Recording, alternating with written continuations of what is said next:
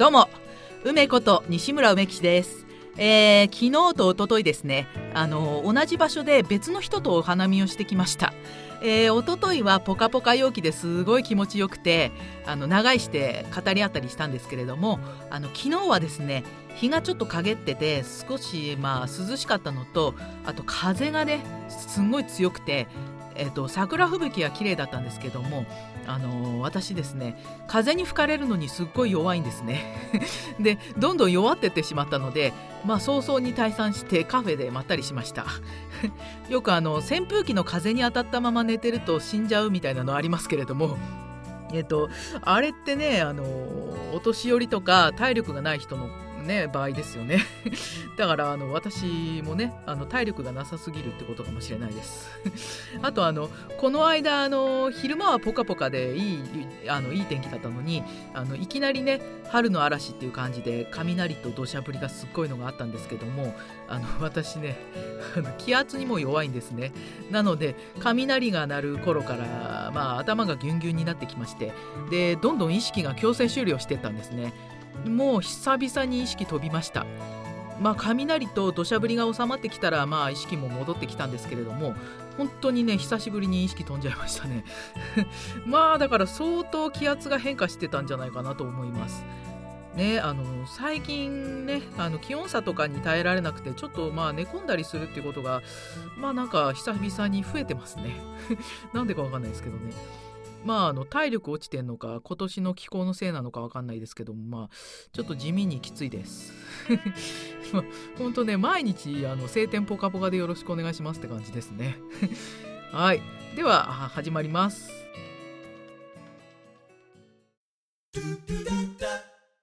梅のラジオで引用遊び。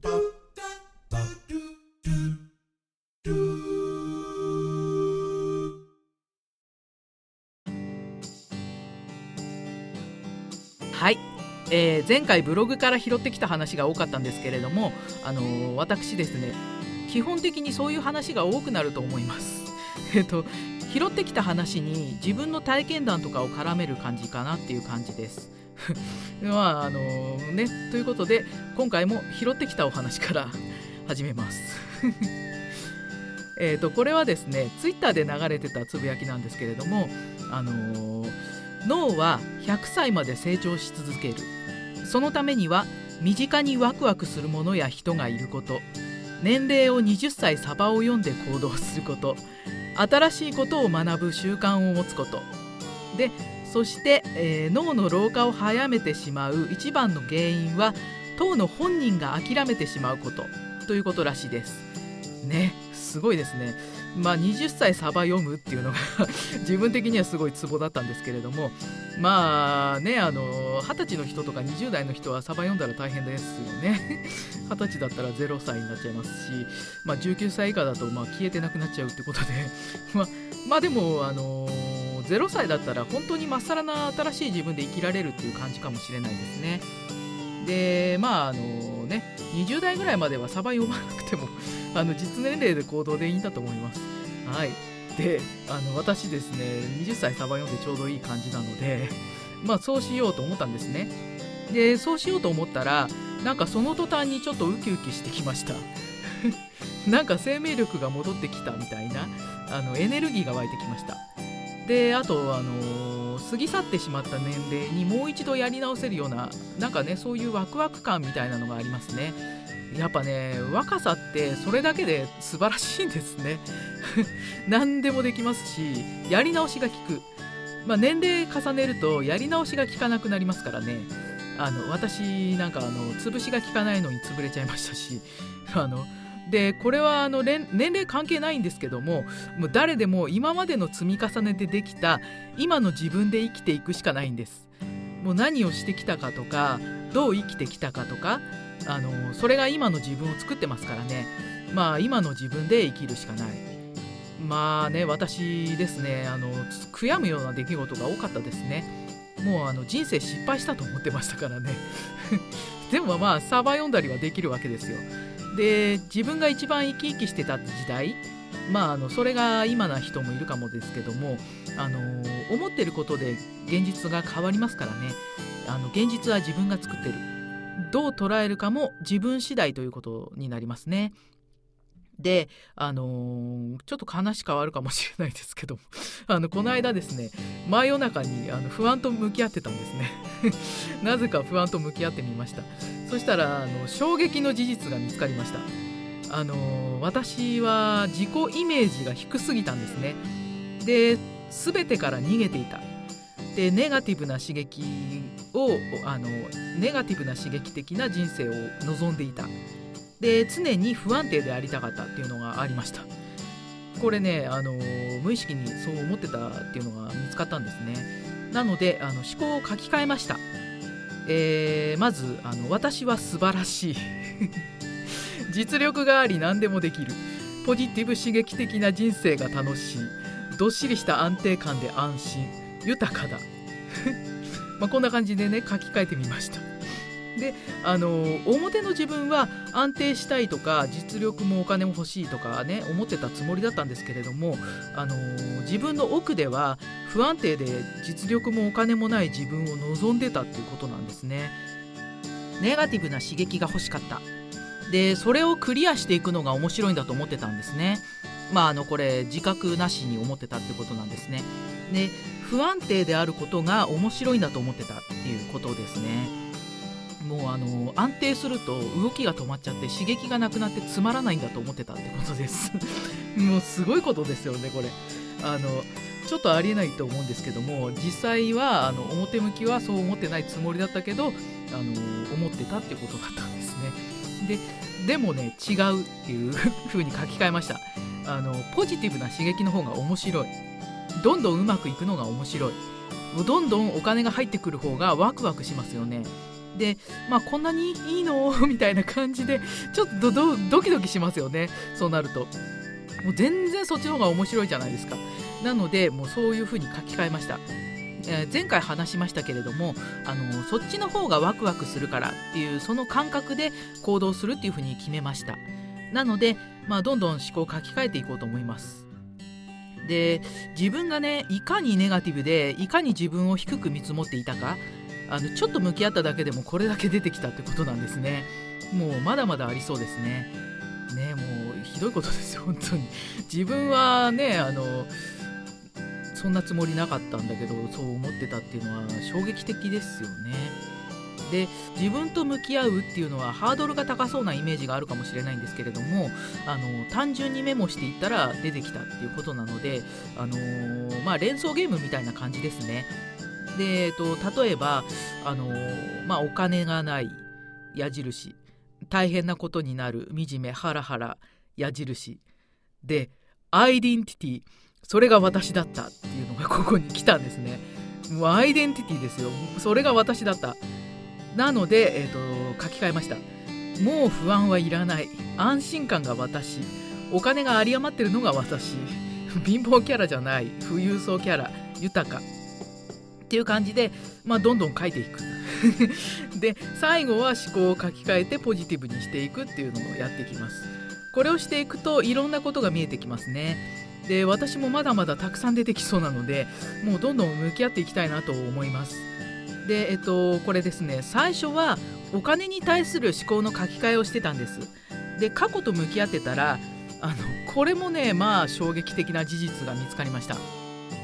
私はですねあの これすごいんだけど自分には回ってこないという思い込みがあったんですね。あのまあそう思うに至った実際の経験をいくつも思い出しました。まあ回ってこなかったですね。なのでまあこれも書き換えました。えー 今まで自分に回ってこなかったツケで私には優先的にどんどん受け取れる。お金は私のもとになだれ込んでくる。たくさんもらって OK 溢れるほど受け取って OK すぐ手に入るみたいな感じでねどんどん まあ、ポジティブなんだかよくわかんないですけど書き換えていきました。でまあ実際に起こった出来事からの自己イメージっていうのはすごいくせ者ですね。あの、それが事実だと思い込んでしまうんですね。でもねあの実際に起こった出来事と自分の価値っていうのはイコールじゃないんです。それに気がつきました。で本当はもうあの誰でも素晴らしい存在なんですそれが始まりですからね。あの素晴らしいっていうとこから始まってるんですあのダメから始まってるわけじゃないんですよね。もう素晴らしい。でそこにだんだん思い込みが重なって自分はダメだとか信じ込んで苦しくなっちゃうんですね。で自分が素晴らしくて誰でも素晴らしいことっていうのは理屈じゃないんです。なのであのねだって自分なんてこうだしああだしとかって思ったとしてももうね有無を言わさず素晴らしいっていうのが真実なんです。これ本当に真実なんです。でなんでここまで言い切れるのかっていうとあの私ですね、えーと、ヴィパサナー瞑想っていうのをやってたんですけれどもあの10日間合宿行きましてで毎日朝から晩まで瞑想してました。でね、あの見たんです。見たっていうかね、えーと、体感したっていうか、うん、見ました。世界がねいかに正常か。あの正常って清らかの清らかの正常ね。でこの世界にはね本当に光しかないんです。でその光もものすごく正常でクリアでまあ綺麗で、まあ、とにかく素晴らしい。でそれを見てきたから確信があるんですね。もうあのこの世界には素晴らしいものしか存在してないんです。だからネガティブな思い込みを外していくことが生きやすくなるためには大事かもしれないですね。あの存在してるだけでも素晴らしいんです。私だけじゃないですよ。あなたもです。誰でもです。ねそっちの方がワクワクしますよね。私はねもうネガティブをどんどん外していきたいなと思います。単純な連想ゲームだと余計な思考が入らないし簡単だしおすすめです。あの考えないでサクサクやっていくのがコツかもしれないですね。であのこれねなんでやってみようかと思ったのかっていうとあの 真夜中に全然眠れなかったんですね。でまあ特に自分と向き合ってみようとかって思ってなかったんですけれどもなんとなくあの 連想ゲームしてみたんです。スマホのメモ帳を使いました。で躁うつの早期で覚醒しまくりで眠れないし眠くないしあの頭のスピードが速いのでもうザクザク書きました。でこんなに思考の書き換えができた。もうね今ならもっとどんどんいけるんじゃないかなっていう気がします。っ ていうかまあこういうね万能感も万能感ってあの何でもできる気がするってやつなんですけどもこれもまあ層の症状なので、まあ、ちょっと気をつけます。ね。引用遊び。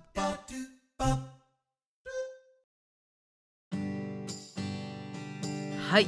で考えないでやるっていうのはすごい大事ですねあの考えてわかることなんてほんの少ししかないんです。あの頭の中にあることっていうのは本当に少ないです。今まで経験してきたことしか入ってないんですね。なのであのそれ以外のことっていうのは無限ですよね。頭が持ってることっていうのはあの情報っていうのは本当に少ないです。なのであのその頭の中でごちゃごちゃ考えてても大したこと思いつかないんじゃないかなと思います。えーと、インスピレーションというのは考えからは湧いてこないし、えーと、時には考えることも必要かもしれないですけれどもそればっかりに頼らない方がいいと思います。で特にあの自分のことを振り返る時なんかは考えが入ると確実に歪みますね。あの何も考えずに淡々と起きた出来事や思ったことをメモしてって連想ゲームしていくと余計な思考が絡まずに素直に書いていけると思います。でそこにあの客観的な素直な現実がメモの中に現れてるのでそれでいろいろ気づきが起きて書き換えもできていくんだと思います。まあほんと自分で書いてんのに衝撃を受けましたからね。考えながら書いてたら衝撃受けることなんてないですよね。想定内のことしか起きないわけですからあの自作自演になっちゃいますもんね。でも、まあ、考えずに書けば衝撃があったりもする。自分を客観的に見るのにおすすめな方法かもしれないです。あと衝撃を受けるほどのやらかしがあったとしても もうやらかしがあったとしてもあの落ち込んだりする必要が全然ないです。ああそうだったんだガーンとかって思ったとしてもあのー、ねなんでいつも私はこうなんだよああなんだよとかぐちぐちぐちぐちねあのそういうのいらない。すぐ書き換えればいいんです。あそっかじゃあこうしようみたいな感じで、まあ、ポジティブに書き換えていきましょう。あのミスが見つかった時っていうのは落ち込んでる場合じゃないですよね。あのミスがあったら訂正してやり直す。もうそれでいい。それでいいんです。淡々といきましょう。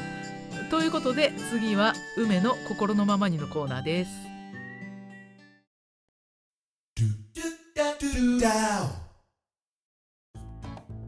はい。梅の心のままにのコーナーです。このコーナーでは私が双極性障害当事者ということで双極に関する話題を絡めて進行してみようと思ってます。と言ってもこれは私の体験体感ですので他の人にとっても同じかどうかは分かりません。そこはご了承ください。はい。で今回は脳が気持ちいいっていうことについて話してみようと思います。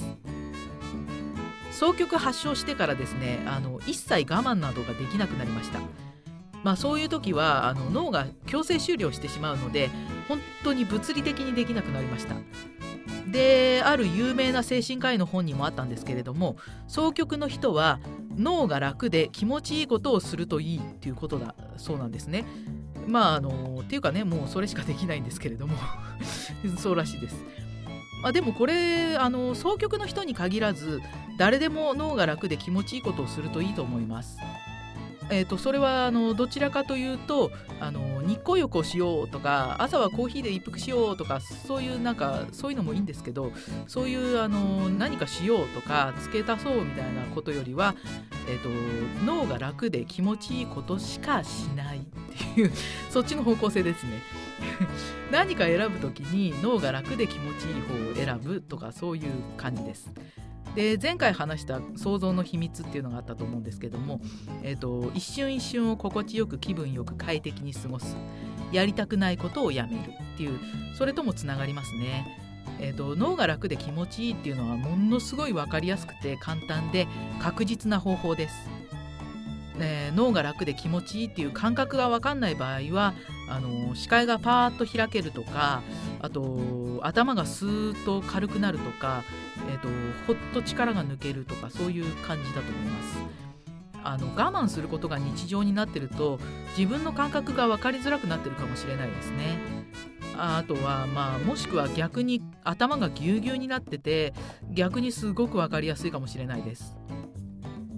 脳が楽で気持ちいいことをするそれによって脳が解放されてメンテナンスになりますそしたらまた効率よく使えるようになりますのであのぎゅうぎゅうになってる人も一旦緩めて楽になってからまたリフレッシュして始められるといいですね。ということで今回は脳が気持ちいいの話でした。はいで前回も詩の朗読をしてみましたが今回もねあの簡単な詩の朗読っていうのをしてみようと思います。眠れない夜。気がつけば夜。眠れない夜。頭はフル回転。心はウキウキ。体はそわそわ。思いもよらないくらい眠れない夜。眠らなくてもいいじゃない。目が冴えてたっていいじゃない。考えは渦巻く。思いは飛び立つ。夢は溢れ出す。眠らなくてもいいじゃない。目が冴えてたっていいじゃない。溢れた夢は巻き込んで微笑む。混ざって転がる。こんな夜は眠らなくてもいいじゃない。気がつけば朝、今日も明日も。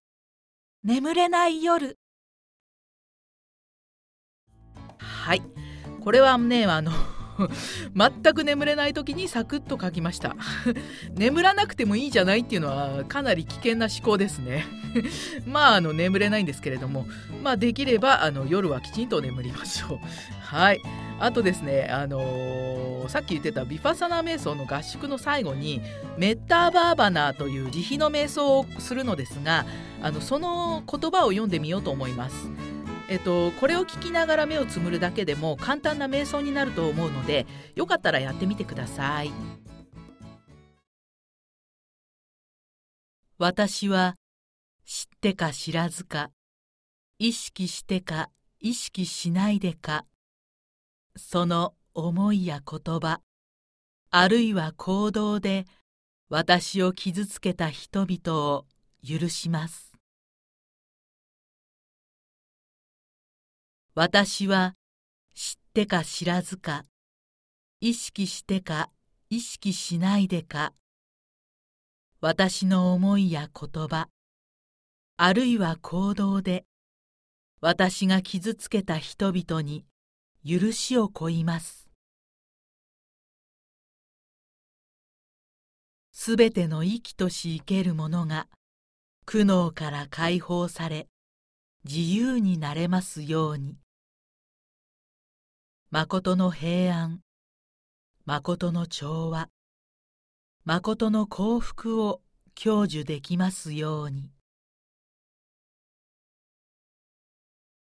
生きとし生けるものと私の得た恩恵を分かち合えますように。私の安らぎを、私の調和を分かち合えますように。私のあるべき姿を分かち合えますように。生きとし生けるものが幸せでありますように。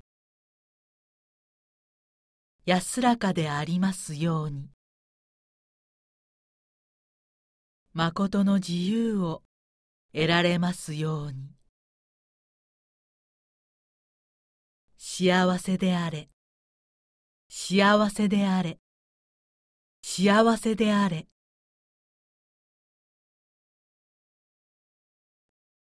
はい、ということで、梅の心のままにのコーナーでした。引用遊び。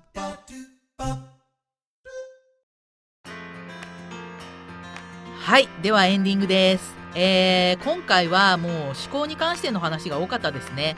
えー、でも本当に思考の書き換えはおすすめです。ネガティブな思考に気づくだけでもかなり解消されるんじゃないかなと思います。